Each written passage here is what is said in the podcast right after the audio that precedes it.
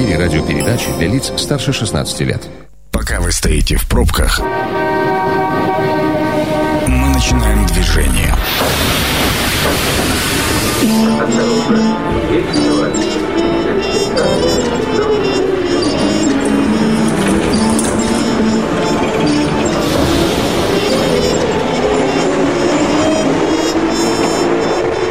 Метро. Главные темы Красноярска. Добрый вечер, дорогие наши слушатели. Анна Прохорова, Дмитрий Полуянов. Мы сегодня ответственны за очень серьезный, очень большой эфир. Мы очень будем стараться, чтобы за 30 минут вошли все обсуждения и ваши мнения. На всякий случай 219 11 10. Сразу вам номер телефона. Вдруг вы будете сразу звонить. Сообщение о минировании мы обсуждаем. Э, лжетерроризм или реальная угроза? Ну да, а, Аня, ты сталкивалась э, сама с ситуацией, когда ты где-то находилась. Нет, нет, у меня сигнал. такого не было. Вот у меня тоже такого не было, но э, я сталкивался косвенно. Э, дети в школе, это была зима, их э, достаточно оперативно собрали, вывели, э, много обсуждали эту тему, кого-то без одежды, кого-то в летней обуви в сменке, хотя на улице было холодно. Вот э, возникает дальше вопрос, что с этим делать, насколько это серьезно, и, если честно, столько мнений и столько версий, что голова кругом идет. Но нужно обозначить, что мы говорим как раз в контексте недавно произошедших событий, не то, что недавно, прям накануне. Неизвестные сообщили о минировании на территории свыше 800 объектов Москвы, Москвы, и э, угрозы накануне поступали в адрес всех станций столичного метро, свыше 350 торговых центров, десятков больниц, ряда органов э, госвласти. Э, те самые анонимы якобы минировали более 50 городских парков и 10 пляжей. Сообщение об угрозе взрыва не подтвердилось ни в одном э, из этих случаев, и вот как раз есть нюансы, которые связаны с Красноярском в том числе. Да, э, и э, что произошло в Красноярске на прошлой неделе, соцобъект объекты Красноярского края вновь получили сообщение о минировании. А, напомним, что по этой же причине в Красноярске 13 августа силовики эвакуировали сотрудников и посетителей аэропорта, Краевого, Советского, Железнодорожного, Октябрьского судов, налоговой службы Советского района, некоторых поликлиник. То же самое происходило в Канске и Сосновоборске. Их тоже коснулось.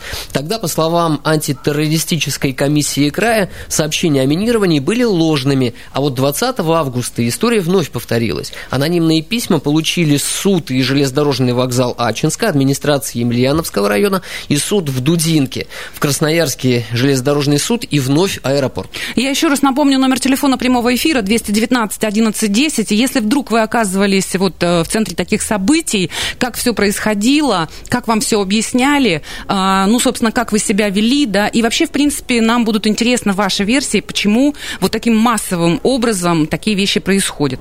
А, Можем ли мы связаться с нашим первым экспертом? У нас Сергей Аксютенко, профайлер. Остановка по требованию. А, Сергей, добрый очень, вечер. Да, добрый вечер, Сергей. Добрый вечер. Добрый Дима вечер. очень просил, чтобы всем нашим слушателям было понятно, чтобы вы в двух словах рассказали, что же обозначает статус профайлер. А, замечательный вопрос. Профайлер – это человек, который составляет а, профиль другого человека быстро, оперативно, здесь и сейчас, по его внешнему виду, по его жестикуляции, эмоции, по поведенческим маркерам, ну и по речи, если есть такая возможность. Сергей, я уже, да, я уже несколько раз э, с вами встречалась, и в эфире в том числе, да, и, да.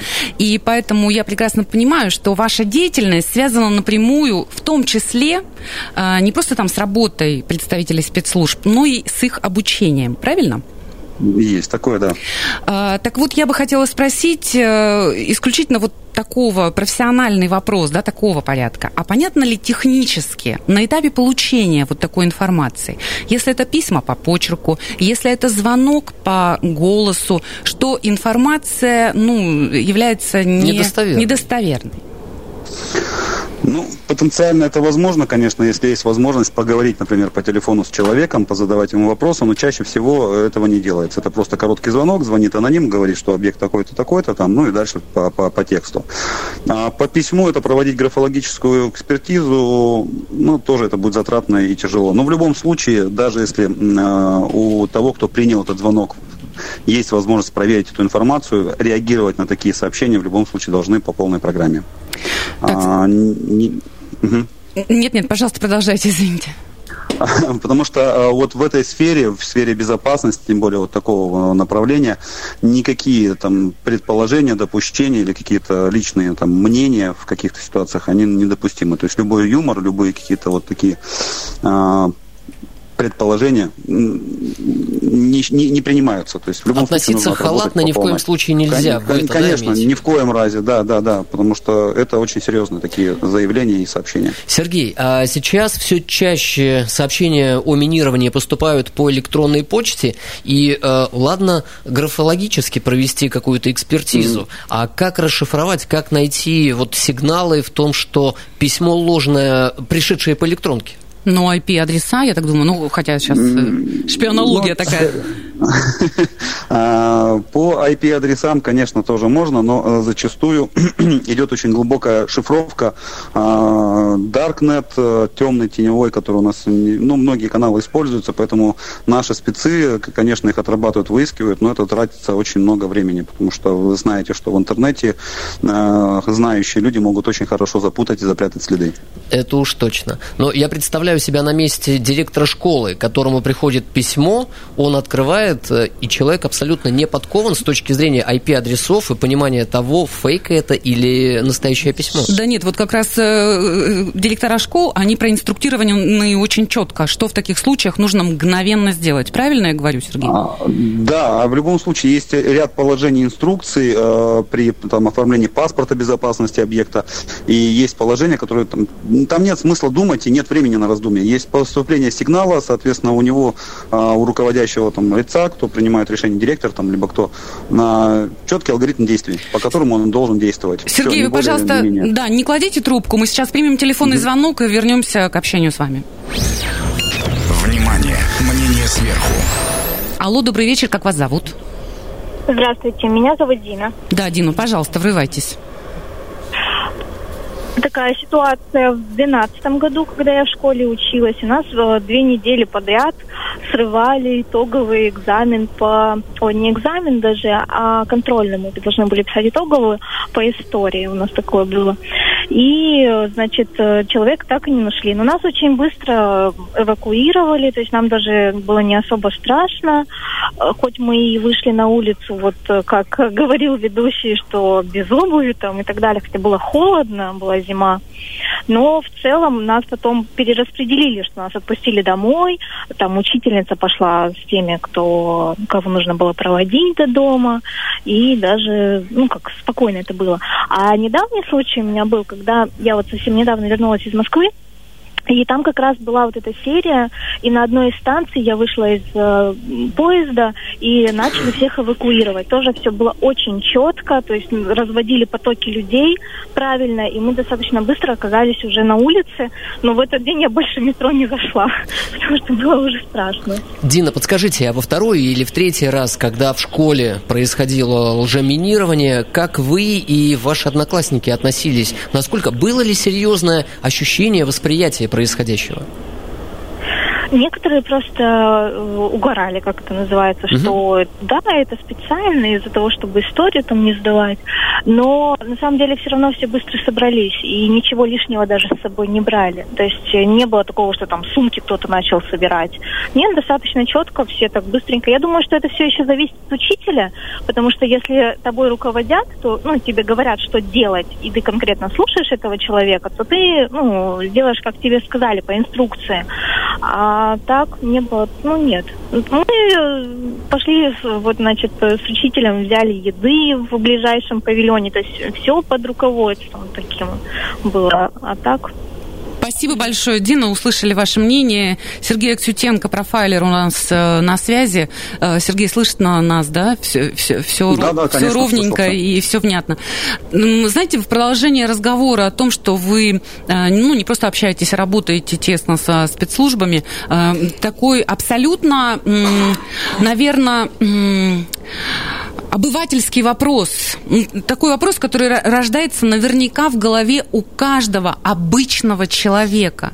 Если мы слышим столько героических фактов о качестве работы спецслужб в нашей стране, неужели, ну, действительно есть какие-то от них еще секреты, что можно делать вот такие массовые минирования, и заранее о них никто не знает?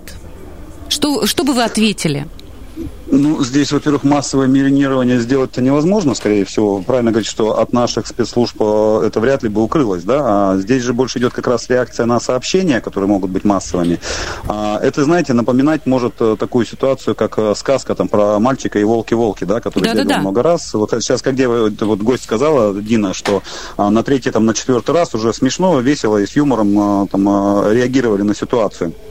И здесь может быть одна из задач, как раз вот когда несколько раз а, сообщают о минированиях вот в таком масштабе, чтобы потом уже вызвать э, ту ситуацию, как вот мы говорили ранее, халатно относиться. Ну, ладно, сообщение, сообщение, давайте ничего не будем делать. Вот здесь в этом ключе может быть э, задача. И вторая задача этих рассылок может быть просто нагнать э, эмоционального такого напряжения в социум то есть э, к населению, что вот эти вот дергания, вот эти сообщения, а куда смотрит наша ФСБ, а куда смотрит угу. наша полиция и так далее и тому подобное, то есть вывести вот как раз на негатив вот в этом ключе. То есть такая эмоциональная дестабилизация, да, обстановки? Да, да, да. Тем более, что еще сейчас вот после всех этих самоизоляций, самоограничений, которые у нас были на протяжении четырех с лишним месяцев, напряжение и так у людей, и финансовая составляющая, ну и тут добавить еще капельку вот этого негатива. Сергей, не покидайте нас, у нас звонок. Угу. Добрый вечер, как вас зовут? Добрый вечер, меня зовут Алексей. И вот как раз вот сразу Сергею хотел ответить по поводу нагнетания паники. Вот, ну, пришлось побывать в школе тех, кого эвакуировали не так давно на днях. И вот как бы все относятся к этому достаточно с юмором ну, и кого эвакуируют, и кто вот знакомые слышали. То есть, ну, с юмором легко, то есть никакой паники, ни ужаса нет. Из-за этого возникает вопрос. Вот по статистике, вот из сколько случаев, когда вот при сообщениях о минировании вот таких реально находили взрывные устройства.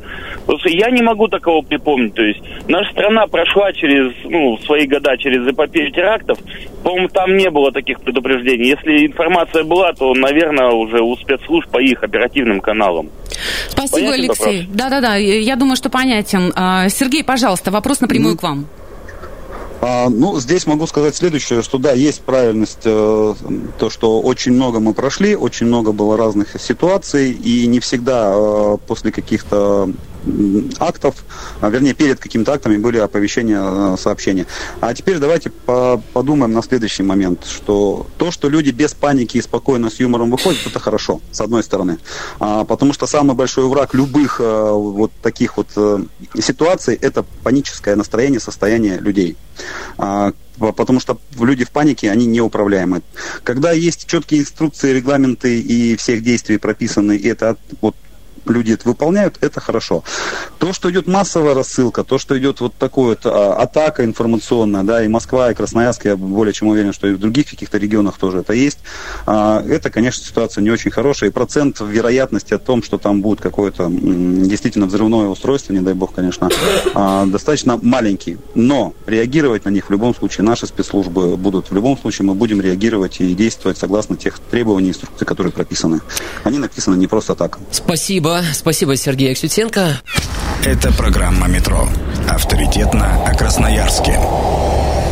Итак, метро продолжает свою работу. Анна Прохорова, Дмитрий Полуянов. Мы сегодня обсуждаем сообщение о минировании, э, лжетерроризм или реальная угроза. О чем же конкретно идет речь вот в таких э, массовых э, случаях? Дело в том, что накануне неизвестные сообщили о минировании на территории свыше 800 объектов Москвы, а также на прошлой неделе спецобъекты Красноярского края тоже получили сообщение о минировании. Э, вот эти самые сообщения об угрозе взрыва не подтвердились ни в одном случае. Но так или иначе, какую-то корректировку ошибку, скажем, а, в обычном течении дел, а, ну, она у всех случилась, да, у всех, всем помешала. 219 11 10, номер телефона прямого эфира. Если вы попадали в такие ситуации, а, вот можете ли вы рассказать о поведении, о том, как все происходит, о том, как ведут себя, в принципе, люди и сотрудники спецслужб. И, в принципе, если у вас версии, можно ли как-то объяснить происходящее. Еще раз, 219 11 10. Предлагаю подключить, Ань, к нашей беседе э, Анатолия Петровича Самкова. Остановка по требованию. Анатолий Петрович, добрый вечер. Да, Давайте да. представим добрый Анатолия вечер. Петровича. Анатолий Петрович Самков, председатель Комитета по безопасности и защите прав граждан Законодательного собрания Красноярского края. Добрый вечер.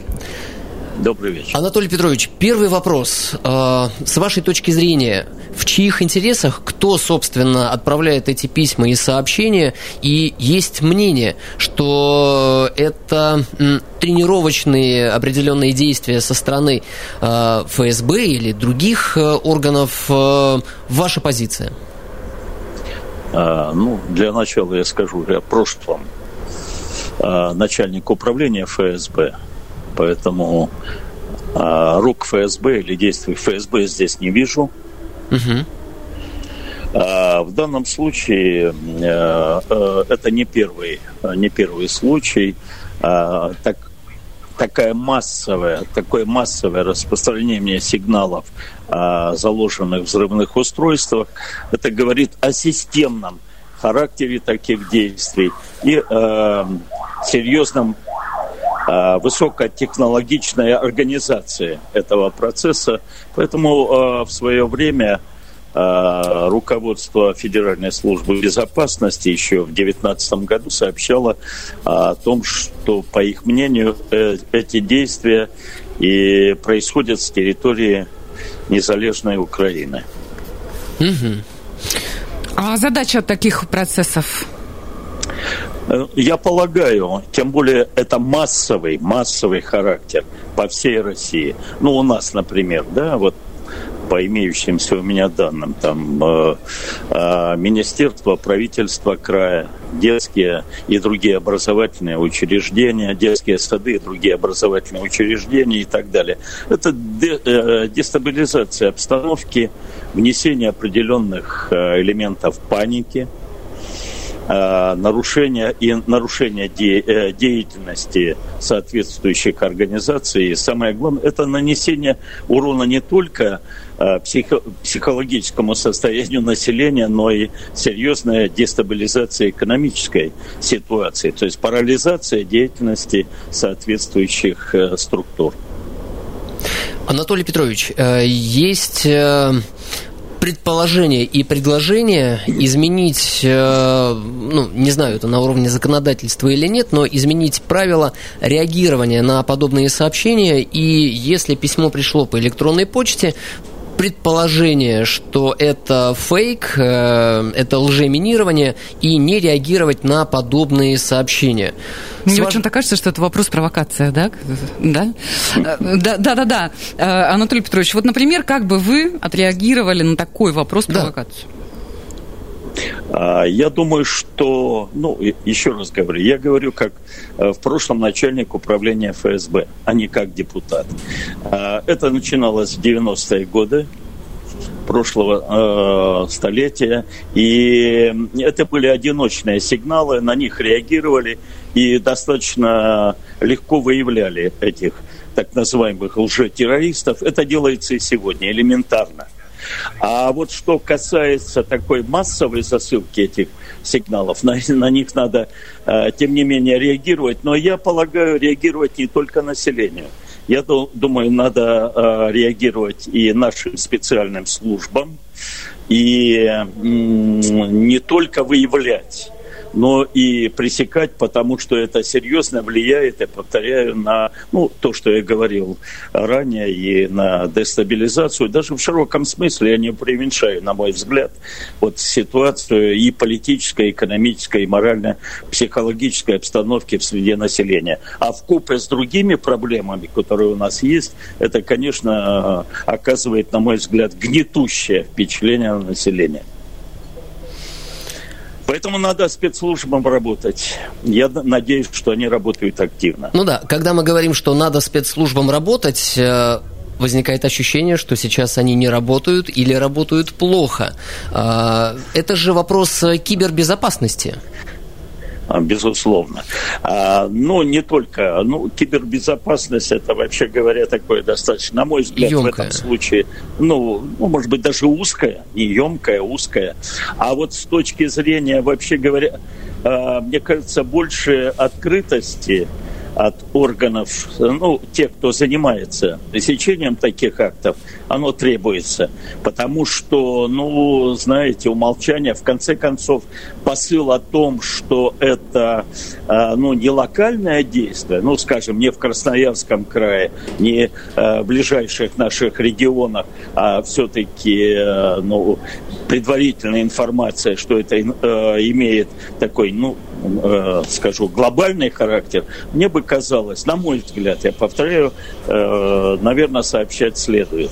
Вы имеете в виду открытость э, спецслужб э, в зависимости от регионов, то есть общаться между собой, вот это вы имеете в виду? Нет. Ну, э, вообще регионы, как федеральная, любая федеральная структура, они работают под контролем центрального аппарата. Ну, да, да, да, это и понятно. Без, да. и, и без отмашки скажем, ведомства ФСБ или МВД или другой спецслужбы, они, конечно, э, ну, действовать не могут. Но я полагаю, я э, адресую это просто к центральному аппарату. Я бы считал, что, тем не менее, население, тем более один за другим, это же не единичный акт, да, вот происходит да, да, да. в последнее время уже неоднократно. Но необходимо, э, наверное, для успокоения населения – я полагаю, что некие заявления должны быть. Ну, коль mm скоро их нет, ну, местное руководство, я думаю, что оно э, сковано все-таки соответствующими нормативными документами. Да, да, я поняла, о чем вы самостоятельно говорите. не может. Угу, понятно.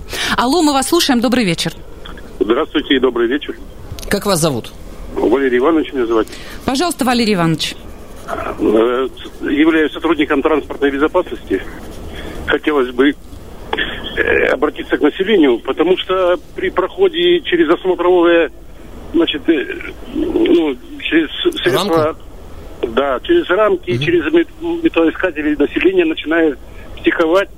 Пожалуйста, товарищи, будьте, ну, как бы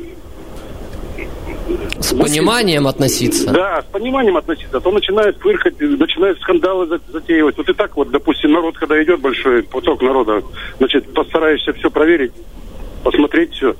И существует масса инструкций, масса, значит, у нас постоянно проходят э, все эти законы, мы знаем, постоянно и, ну, вот хотелось бы это сказать. Спасибо большое, Валерий Иванович. Мне кажется, это так важно, и, и у вас так накипело, да, вы волнуетесь. И тем не менее, действительно, и пассажирам, и вообще, в принципе, встречающим, и просто людям наша безопасность в руках вот таких э, людей. Да, относитесь с пониманием. Это же и в вашей безопасности в том числе. Анатолий Петрович, вы еще с нами же, да? Да. Алло. Да, да, а, вот э, как раз видите, какой важный момент э, сейчас в эфире случился от Валерия Ивановича, который собственно, как раз за транспортную безопасность отвечает. Эм, вопрос отношений э, людей к таким э, вещам. Ну вот раз объявили об эвакуации, два, три, и, конечно, они уже начинают расслабляться, в том числе эмоционально, и не очень верить в такие вещи. Что бы вы могли им сказать? Вы знаете, я вспоминаю советскую поговорку, она висела в кабинетах иногда оперативных работников. Называлось это «бдительность наше оружие. То есть терять бдительность, готовность к таким неожиданным ситуациям в любой сфере. И в бытовой даже нельзя терять. Это первое. Второе, конечно, надо относиться с уважением к деятельности сотрудников правоохранительных органов, которые обеспечивают не собственную безопасность, а безопасность населения. Более того, но в большинстве э, нашего народа, я думаю, те, кто элементарно ну, общается со СМИ там и так далее, и, или со, своими, со своим окружением, известно о том, что, к сожалению, э, в последние годы акты террористические, э, террористические акты, экстремистские действия, они, к сожалению, сохраняются. Ну вот буквально на днях показали задержание террориста в одном из регионов. Красноярске регулярно задерживают деятелей, которые вербуют для ИГИЛ своих эм, э, участников да, для экстремистской и террористической организации, действующей в Сирии и в других э, странах Ближнего Востока. Поэтому я думаю, что э, вот то, что сказал э, человек, но это очень, э, это очень важно. Это очень важно для понимания. Надо, я думаю, что сохранять здесь, ну, э, э, мне кажется, собственное и достоинство, и понимание ситуации. Есть ли какая-то логика, на ваш взгляд, э, Анатолий Петрович, вот если, например, много раз предупреждают, то точно ничего не сделают, или если запланировали сделать, то просто возьмут и сделают. Как вы считаете? Ну, безусловно, это так. Потому что, в конце концов, для этого система – безопасность в самом широком смысле и существует. Она же не существует локально.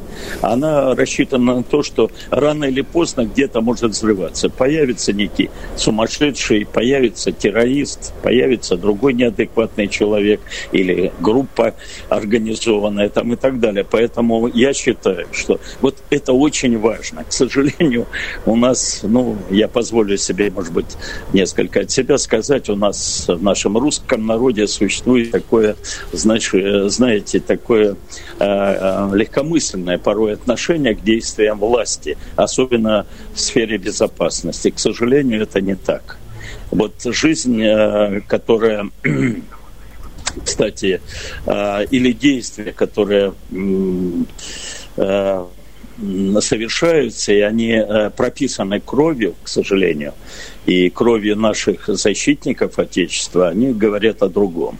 Надо думать о себе, надо думать об окружающих, и надо с уважением относиться к тем сотрудникам, которые обеспечивают нашу безопасность.